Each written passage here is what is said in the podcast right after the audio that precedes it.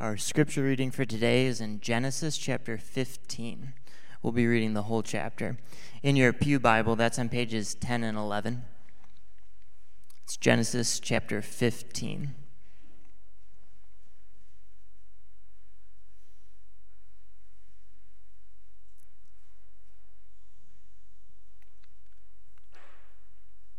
After these things, the word of the Lord came to Abram in a vision. Fear not, Abram, I am your shield. Your reward shall be very great. But Abram said, O Lord God, what will you give me? For I continued childless, and the heir of my house is Eliezer of Damascus. And Abram said, Behold, you have given me no offspring, and a member of my household will be my heir. And behold, the word of the Lord came to him This man shall not be your heir your very own son shall be your heir. And he brought him outside and said, Look toward heaven and number the stars, if you are able to number them. Then he said to him, So shall your offspring be. And he believed the Lord, and he counted it to him as righteousness. And he said to him, I am the Lord who brought you out from Ur of the Chaldeans to give you this land to possess. But he said, O Lord God, how am I to know that I shall possess it? He said to him, Bring me a heifer three years old, a female goat three years old, a ram three years old, a turtle dove, and a young pigeon. And he brought him all these, cut them in half, and laid each half over against the other. But he did not cut the birds in half. And when birds of prey came down on the carcasses, Abram drove them away. As the sun was going down, a deep sleep fell on Abram, and behold, dreadful and great darkness fell upon him.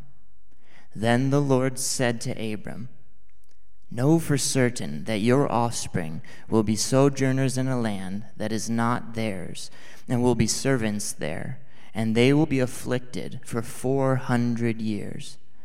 But I will bring judgment on the nation that they serve, and afterward they shall come out with great possessions. As for you, you shall go to your fathers in peace. You shall be buried in good old age.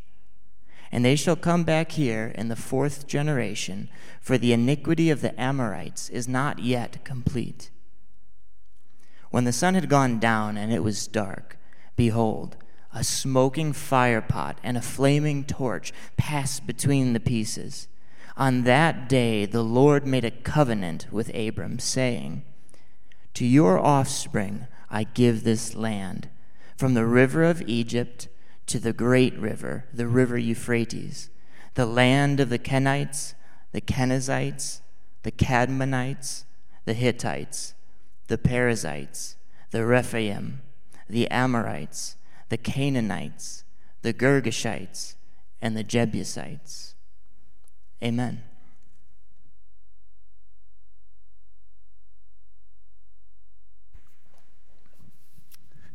Thank you, Nolan. Good morning. Let's pray together. Father, we uh, pause for a moment and ask with uh, great sincerity and need that what we know not, you would please uh, teach us in the moments ahead, that what we have not, that you would please grant to us, and that we, what we are not, uh, you would please make us. It's for your glory and our good that we ask these things. Amen. If you had to pick, uh, I wonder what you might suggest would be the most famous verse in the Bible. If I gave you 30 seconds, you'd probably come up with John 3:16 on the short list of things. I remember as a kid watching NFL games and seeing at the end of where the field goals are giant banners that just said John 3:16. Uh, it's pretty amazing. Even at uh, modern day gladiator events, uh, the love of God shows up and makes an appearance. Because for God so loved the world that he gave his only Son, that whoever believes in him should not perish but have everlasting life.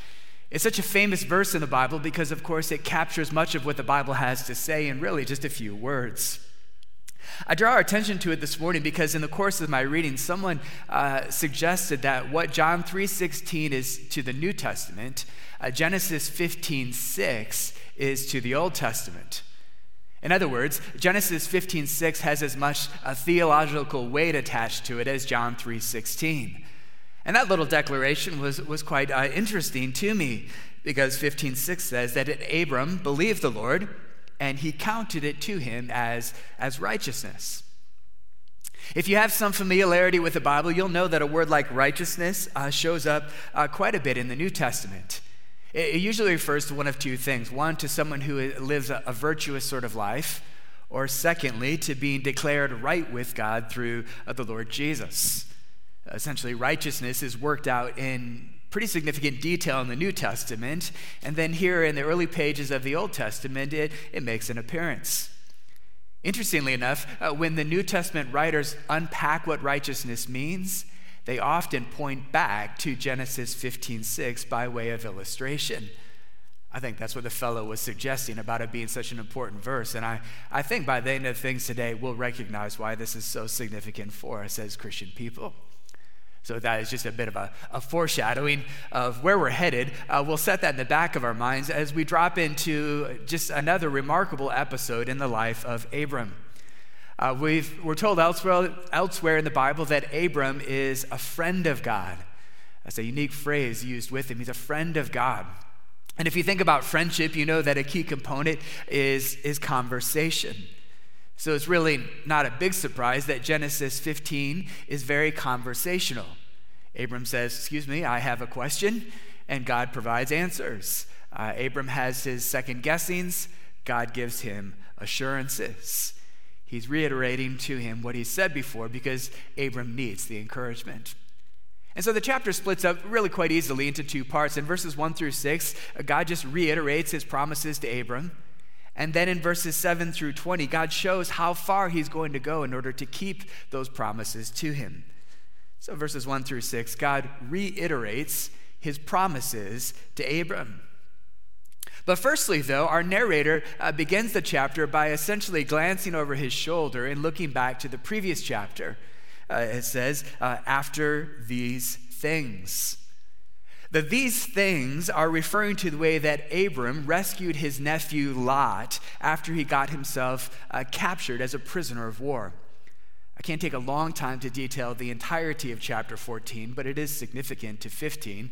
Uh, the executive summary of it is, is essentially this at this point in Abram's day, there were five Canaanite cities who rebelled against their Mesopotamian overlords. No surprise, the overlords weren't real pleased about this, and so they, they put the smackdown on the rebellion. It happens to be that in the middle of the smackdown, that Abram's nephew Lot gets captured as a prisoner of war.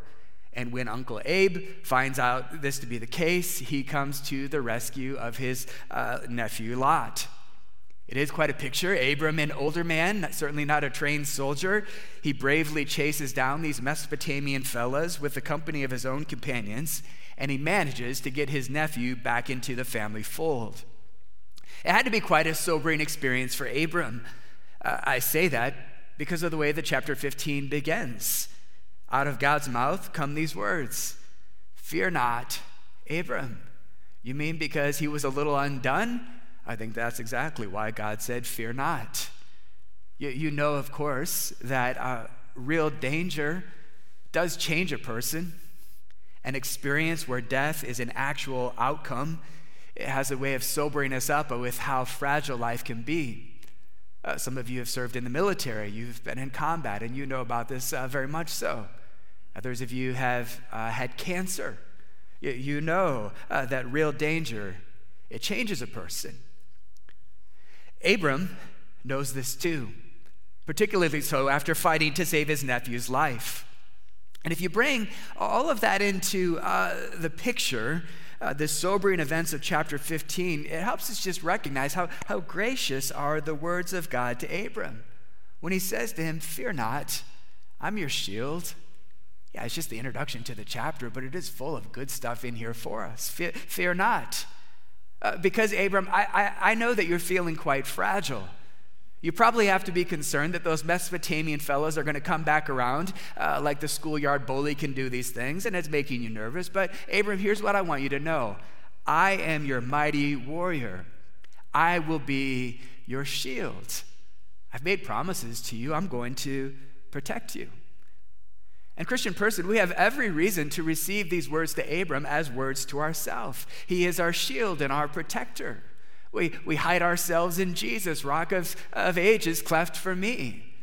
Uh, when you have those moments, perhaps in this upcoming week, when you feel yourself to be vulnerable for whatever reason, or you feel the antagonism of other people and you find yourself undone, you can run to the Lord and say, You're, you're my shield and my protector.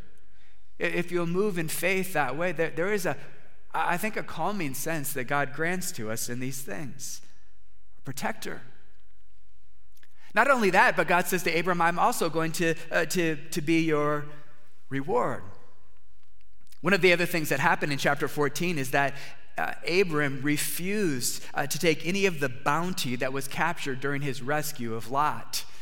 And in view of that, God was quite pleased. And he says, Hey, I, I saw how you chose not to advantage yourself in the situation. Uh, your integrity has not go, gone unnoticed. I, I am, I will be your reward. It's wonderfully gracious words of the Lord to meet Abram in this moment to speak words of reassurance to him. To which Abram essentially says, Well, Lord, hey, thanks for being my protector and my rewarder. I'm glad for that. I don't doubt these things. Uh, but I, I got to be honest, I'm having a hard time not second guessing what you're doing in my life. Because you said to me that I'm going to have lots and lots of descendants. But at this point in my life, my sunset years, I don't even have a naturally born son. And if things keep going that way, that nice fellow who works for me, Eliezer, is going to be on the receiving end of all of my inheritance. He's become like a son to me. If you don't give me a son of my own, he's going to receive it all himself. You, have said this is going to happen, but it hasn't yet happened. I wonder if, if Abram had a bit of rapid fire cadence in what he said. Lord, what's this all about? Why are you doing this thing? You know, he's, he, he's flustered. But he's showing us in this conversation uh, that, that you can be flustered with God? You, you said this, but all that I'm seeing and feeling is contrary to what you've said. Again, we find ourselves going, man, this guy sure gets me. Yeah, I, I think he does. Now, before we go on to, to see how God replies uh, to Abram's questions and second guessing, uh, let's just, in passing, take to heart what he teaches us here. Again, friendship, conversation. This conversation with God shows us uh, that when we have these moments when faith is overwhelmed or uh, life has become uh, quite uh, tiresome to us, we can actually go to the Lord and tell Him all about it. Iain Duguid, the commentator, he says this even doubting, even doubting thoughts and feelings that border on sin are better laid out before the gracious eyes of the Lord than stewed upon in the heart. Just, just think about it. How many times have you said to a friend, Thank you for listening to me? I almost feel better having just talked it out with you. Well, if an earthly friend can help us in this way, then how much more so the friendship of God might He minister to us in deepen, even deeper ways? Yeah, you could even tell them the things that, that are borderline uncomfortable for you, that seem to teeter on sin.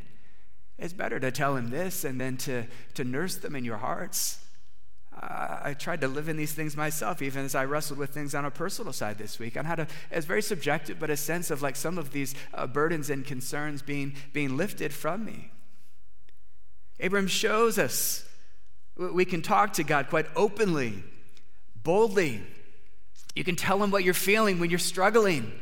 Uh, he, he, of course, won't be shocked. He already knows what's going on between our ears. You can speak to the Lord in prayer like you speak to a friend in conversation. Again, I say, even, even if the feelings are embarrassing to you, the, the, the doubts are uh, hard for you to admit, they're better told to God than stewed upon in your heart. That's what Abram's doing here. And in response to Abram's questions and doubts, God was really ticked off with his poor faith and had enough of him. No, of course not. God, he reassures him. It's wonderful. Goes, God, I got my questions. And God says, Well, let me give you a renewed promise. You are going to have a son, and you're going to have descendants as numerous as the stars. A paraphrase. I hear what you're saying, Abram. I want you to keep trust in me. But to give you a little more certainty about what I'm going to do, slip your coat on. It's cold outside, but go outside because it's dark. And I want you to look up at the stars. And when you look at the stars and you try your and you find yourself trying to count them, I want that to be a picture to you of how many children are going to be yours by way of descendants. Which is quite a picture because at a previous point in Abram's life, he used to be a worshiper of the moon, an astrologist. And now here is the fella having this moment with God where the one who hung the stars and the moon in place says, Think of those and be assured of my promise to you.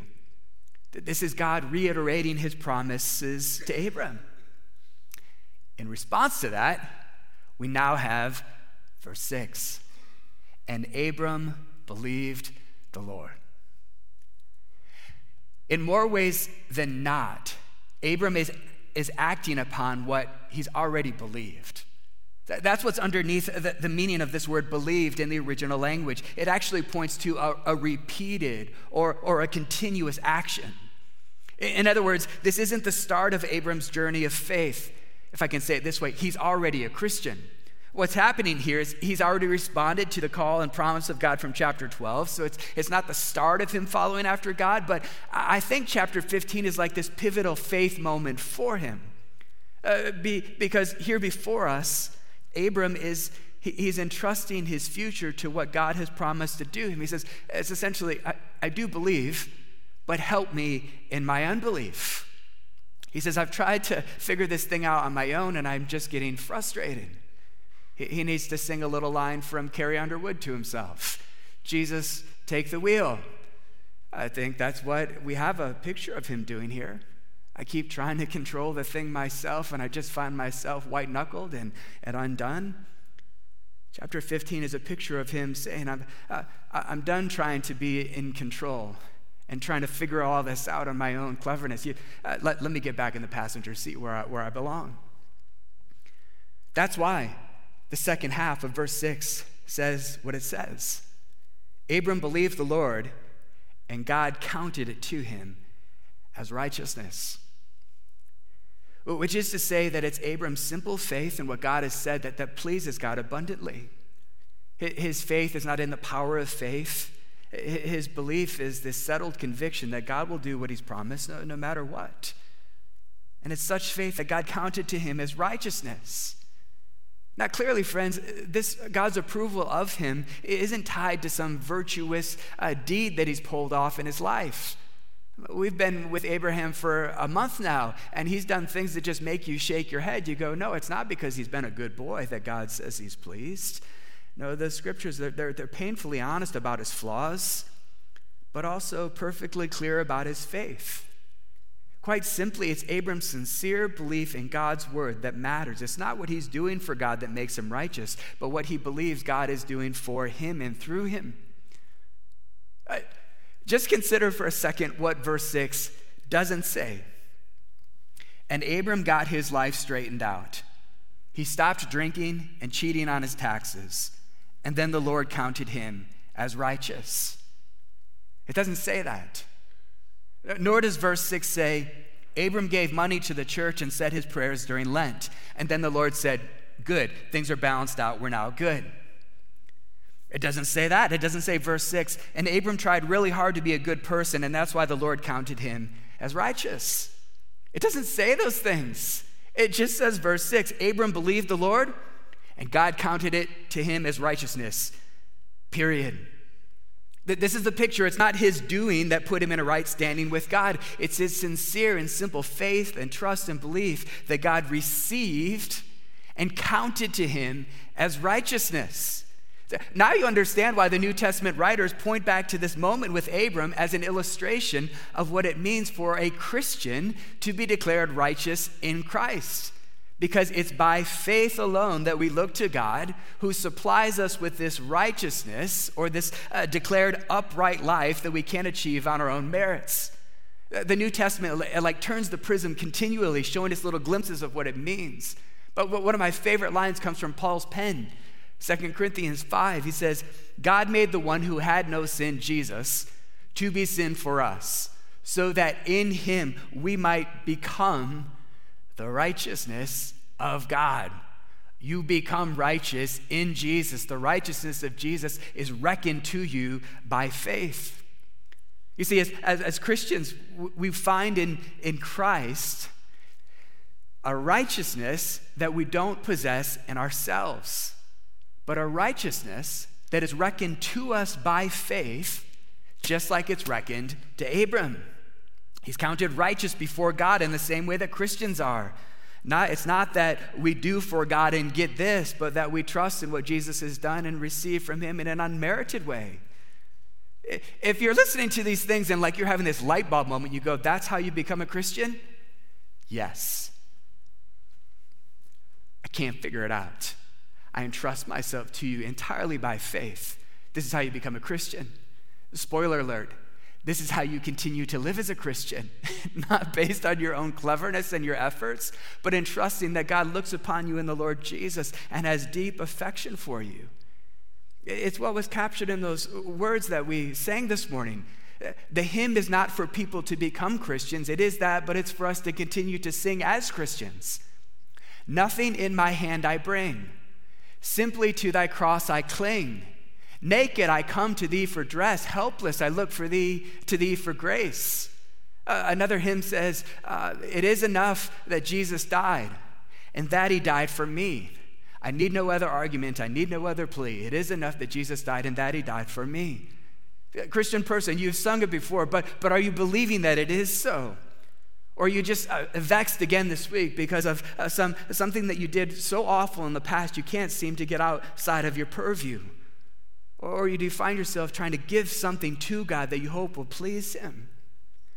You, you actually just have to stop. Stop trying to make yourself righteous because you can't. Stop trying. Keep believing that by faith alone, God accepts you in Christ. Keep believing by faith that God accepts you solely because you're trusting in the work of our Lord Jesus Christ. There is an, there's like an action attached to faith. Uh, because the, the promises of God do little good in us unless we believe them and act upon them. Martin Luther once put it in a letter to a friend like this. He, he just asked this question Have you finally become sick and tired of your own righteousness and taken a deep breath of the righteousness of Christ and learned to trust in it. It's just this great word picture. Are you sick of yourself yet? Your hypocrisy, your, your, your failures? Good, because you will only look to the Lord Jesus when you are sick and fed up with yourself. Take a deep breath of the righteousness of Jesus and learn to trust in it. Learn to keep trusting in it. You go, well, what does that look like? Well, most fundamentally, it comes down to singing again those words. It, it is enough for me that Jesus died and that he died for me. Uh, self, believe it to be so. I need no other argument, I need no other plea. Maybe today is a day for you to, to renew this belief that you've said in the past uh, but that today you go, I want to just affirm that I'm trusting in these things all the more. Uh, this is, again, what I say Abram is doing in Genesis 15. He's already believed, but he's believing all the more. Maybe February 18th is a day for you to say, I do believe, but I'm believing all the more. Uh, maybe it will sound to you like this. And Tony believed the Lord, and he counted it to him as righteousness. Or, and Kristen kept trusting in Jesus alone, and was assured in her heart that Jesus was enough for her. Abram believed the Lord, and God counted it to him as righteousness. You see, the, the active nature of his faith that quieted his second guessing. The, the promises of God do little good in us unless we believe them and act upon them. All of that happens with Abram as in response to God reiterating his promises to him. Which brings us now to the second half of Genesis 15, which is really just it's just an extension of the first half. So in verses 1 through 6, there's like this conversation of reassurance. And then in 7 through 20, uh, we have this sign of reassurance. You got words and then you have a sign, both intended to reassure. Because in the second half of the chapter, God is showing how far he will go to keep his promise to Abram. Now, admittedly, to us uh, modern readers, what we have described here, it probably falls somewhere on the scale of bizarre uh, to, to unsettling. So I'll at least give a little historical context and what seems to be a very strange ceremony. We know, of course, in our days when there are, are agreements made, uh, contracts or covenants, that we fill out a piece of paper. You might click something online. Uh, you sign your signature. You find your local notary to come and, and seal the deal for you. Uh, these are our practices here, but 4,000 years ago, things were a little different. When two parties had a significant agreement to make, the parties took part in an elaborate and somewhat gory ceremony involving animal sacrifice. And so God says to Abram, verse 9, Bring me a three year old heifer, a three year old female goat, a three year old ram, a turtle dove, and a young pigeon. Clearly, the significance of these directions is uh, murky for us, but Abram knows exactly what to do with the animals, I think probably because he's been part of a ceremonial like this before. And so he cuts the bigger animals in half. He lays the halves a short distance apart from one another, and then he waits. Sun goes down, Abram falls into a deep sleep in which a terrifying darkness comes over him. And in that darkness, the Lord speaks to Abram in a vision. And he assures him once again that a great plot of land uh, is going to belong to his descendants. It'll be a few hundred years before it comes to fruition. Uh, it's not going to be easy. There's going to be difficulty and suffering. Abram, you're not going to live to see it for yourself, but you, you will be able to die with assurance, confident of God's plans will uh, come to fruition. There, there's more I could say here, but what I want us to settle on is actually what's happening in verse 17. Abram is still in his dreamlike vision state. And it's in this unique moment in time that God does something uh, remarkable because he's showing Abram how far he's going to go to keep his promises to him. At the conclusion of a, of a typical cultural argument, uh, agreement of Abram's day, it was actually customary, catch this, for, for both parties to walk between the pieces of torn up animals, which served as like an acted out curse. So the two parties were saying to each other, Hey, if I break my word in the keeping of this covenant agreement, may I die just a horrible death like these animals. That, that's how the, uh, the act uh, typically unfolded. But in God's ritual assurance covenant with Abram, did, did you notice what happens? Only one of the parties passes between the torn apart animals. God is showing Abram that this covenant he's making with him, it's unlike anything he's ever been a part of before. Because the agreement is essentially totally one sided. It depends entirely upon God for its fulfillment. God is showing him that I promise to keep the covenant. And, and even more than that, I promise to bear the curse of the covenant if you fail to be faithful to its terms. You see, this means that God is going to keep his word to Abram about making him a great nation no matter what. He will be faithful to his word, even if Abram or his future descendants are faithless. Here comes the grace of God peeking out through the pages of the Old Testament. God is saying, I'd rather be, I'd rather be torn apart than to see my relationship with you and the future people of my promises broken apart. And eventually, of course, God did keep his covenant agreement just like he said he would, because many, many generations later, our Lord Jesus bore the penalty of the covenant curses. Are you able to see, like from the, the shadows of the pages of the Old Testament, uh, the light which becomes clear in the work of the Lord Jesus? Because it's in Him that, that God Himself tasted death in the place of the covenant breaking children of Abram. Again, Duguid says on the cross, the covenant curse fell completely on Jesus so that the guilty ones who placed their trust in him might experience the blessings of covenant. Jesus bore the punishment for our sins so that God might be our God and we might be his people. You see, in Genesis 15, God showed Abram in walking through the divided animals, I'd rather be torn apart than for our relationship to come undone. And then in Jesus, in the first century Jerusalem, God's Son undergoes the curse of the covenant himself by bearing the punishment of our unfaithfulness. And do you know the picture of what happens? Of course, Jesus is physically brutalized and beat up and torn apart. You get little glimpses of it uh, through Matthew's gospel. He says this in chapter, I think, 27. Then the governor's soldiers took Jesus into headquarters and gathered the whole company around him. They stripped him and dressed him in a scarlet military robe. They twisted a, together a crown of thorns, put it on his head, and placed a reed in his right hand. They knelt down before him and mocked him, Hail, King of the Jews. Then they spit on him. They took the reed and they kept hitting him on his head. When they had mocked him, they stripped him of the robe, put his clothes on him, and led him away to, to crucify him. Friends, this is the covenant keeper, the covenant keeper Jesus, standing in the place of covenant breakers, you and me. This is the covenant keeper bearing the curse of the covenant upon himself in, in our place. But even more than being physically torn up, it was, it was being uh, relationally uh, ripped from the affectionate relationship with his heavenly Father that bore the deepest wounds in our Lord Jesus. It's one of his cries from the cross when he says, My God, my God, why, why have you forsaken me?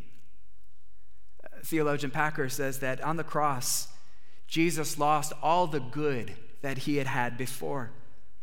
Jesus lost all sense of his Father's presence and love.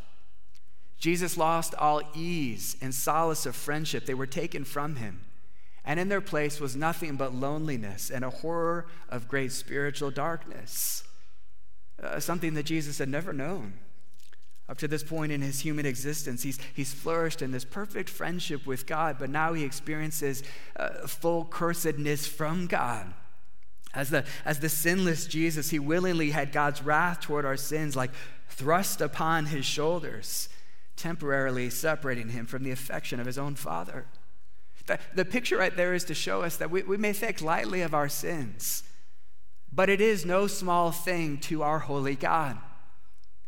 In order for God to be just, it was necessary for Jesus, uh, the one who had no sin, to be, to be cursed for us.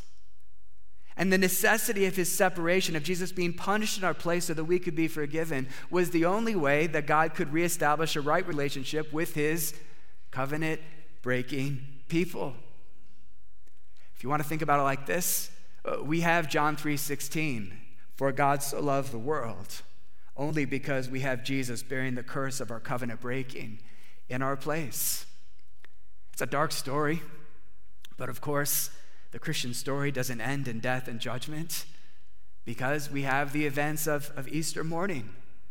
We have the witnesses of those who saw Jesus raised from the dead in this physical embodiment, but some version of it that had been all put back together, torn apart, put back together scars in his hands still present, but the cost of the broken covenant and sin's curse gone. He was torn apart so that we might be put back together, so that we might be forgiven, so that we might be made truly whole. Friends, let, let me just ask you this. Uh, tell me another religion in the entirety of the world that works like this. Every view of life says you get what you deserve. But only in the gospel does God take upon himself what we deserve and give us what we don't deserve. And because he gloriously did so, we have, we have no reason to ever doubt God's unfolding plans in our lives, even when they're mysterious to us. We can come with our questions, but we can live by the assurance that it is enough that Jesus died and that he died for me and him being raised from the dead and put back together is exactly what's going to happen for me. We're intended to look to the Lord Jesus and be reassured of how far God has gone for us and how far he will go all the way to take us to himself.